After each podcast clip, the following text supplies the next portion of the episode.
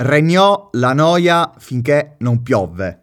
Possiamo sintetizzarlo così: il Gran Premio di Monaco del 2023 vinto da Verstappen, che fa un'impresa pari forse a quella di Miami, una vittoria costruita dal sabato, dalle qualifiche. Come sappiamo, Monte Carlo l'80% conta la qualifica, ma non è stato solo un'impresa fatta in qualifica da parte di Max Verstappen, perché pensate che è stato in bilico, è stata in bilico la sua pole position, poiché era Fernando Alonso in quel momento ad averla conquistata. Al secondo settore, negli ultimi secondi, Verstappen aveva 2 decimi di ritardo. Al terzo settore, sbattendo 2 volte a muro, sfiorando 2 volte il muro, Verstappen ottiene per 83 millesimi la pole position, che poi lo consegna alla griglia di partenza come primo partente, e fa un'impresa perché non solo parte con una mescola di gomma più morbida rispetto ad Alonso, ma quando appunto piove intorno al 50° giro, Verstappen tiene la gomma media, scivola, rischia, mentre gli altri impazziscono, non sanno che cosa fare, se fermarsi e montare le gomme da bagnato. Lui mantiene botta, gira lentissimo, ma rimane primo e vince una gara magistrale. A differenza del suo compagno di squadra Perez, con un weekend da dimenticare, sembra non essere più il re dei circuiti cittadini. Perez inguardabile per tutto il weekend. Un Verstappen di altissimo e altro livello rispetto ai rivali. Secondo posto per Fernando Alonso, e questa è la seconda gara della stagione per il quale io personalmente ho un po' di rammarico, perché Alonso aveva la chance di vincere questo Gran Premio. Chiaramente la certezza non ce la darà nessuno, perché non possiamo sapere come poteva finire. Un rammarico cominciato dalla qualifica, come detto, perché è stata una pole position assaporata, toccata, ma non conquistata per l'appunto. Si è dovuto inchinare a un re che attualmente si chiama Max Verstappen. Un rammarico, una vittoria sfiorata probabile, perché proprio quando la pioggia ha cominciato a cadere in maniera incessante sul circuito del Monte Carlo, Fernando aspetta e forse aspetta prima di rientrare. Forse può essere una scelta saggia, visto che è una scelta che fanno Verstappen e anche Russell, che poi vuoi non vuoi sono stati premiati guadagnando terreno. Ma quando entra e la tempistica poteva essere buona, anziché montare una gomma da bagnato, monta una gomma d'asciutto, nonostante le sue lamentele via radio.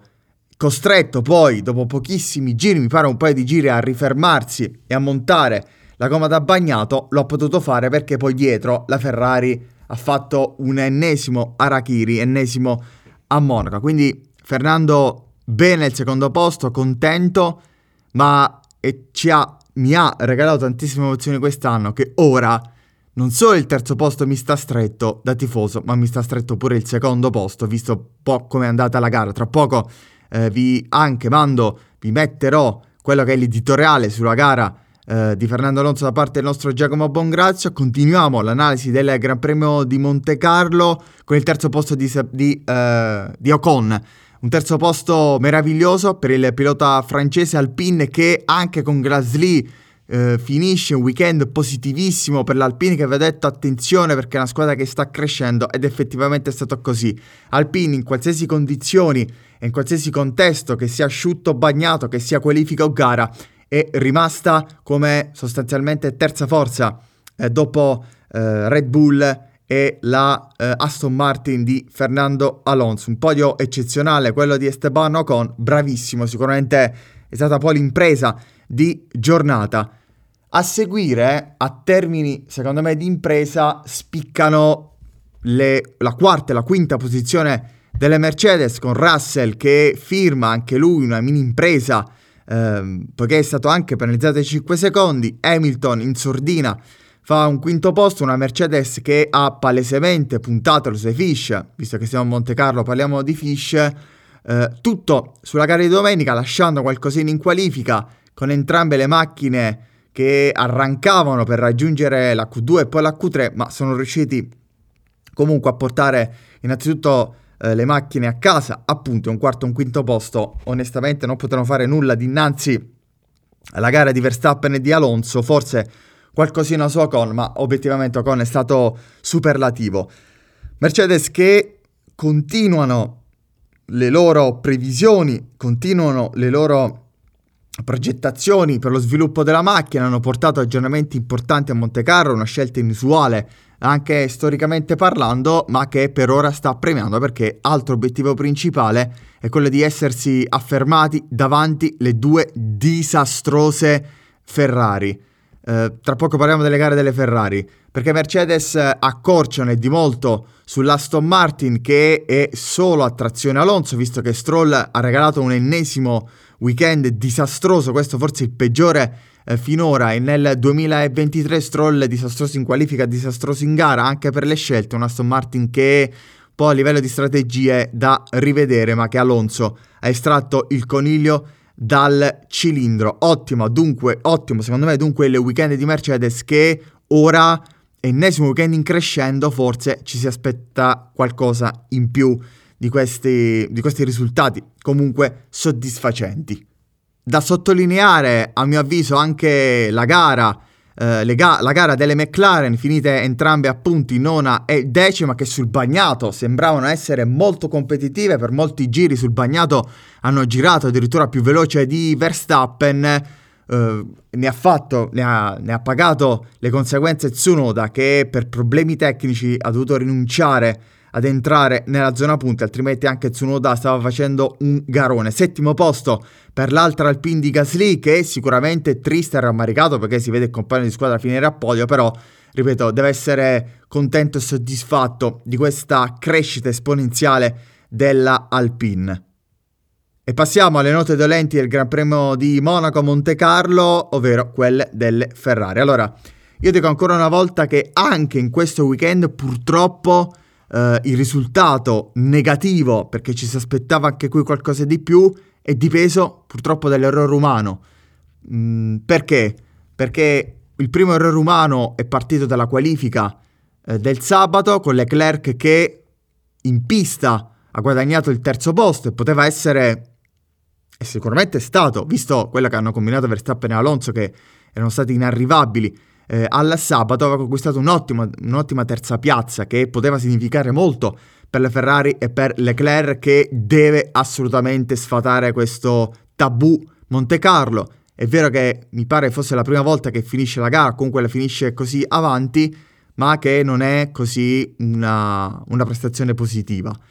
Dispiace, perché questa volta non è colpa di Leclerc se finisce dove è finito, ovvero sesta posizione, è finito anche davanti a Sainz, un errore dovuto al sabato perché è stato retrocesso di 3 posizioni sulla griglia di partenza, poiché per impeding a Norris dentro la galleria prima della chicane del porto. Un errore dovuto a una mancata comunicazione da parte del team, che deve avvisare il proprio pilota quando deve scansarsi, perché Leclerc era nel giro di raffreddamento, dunque stava rientrando, o comunque non stava facendo il tempo sul giro, mentre Norris, che arrivava dietro, sì, e gli ha impedito di terminare il giro, dunque giustamente è stato penalizzato. Quindi primo errore umano.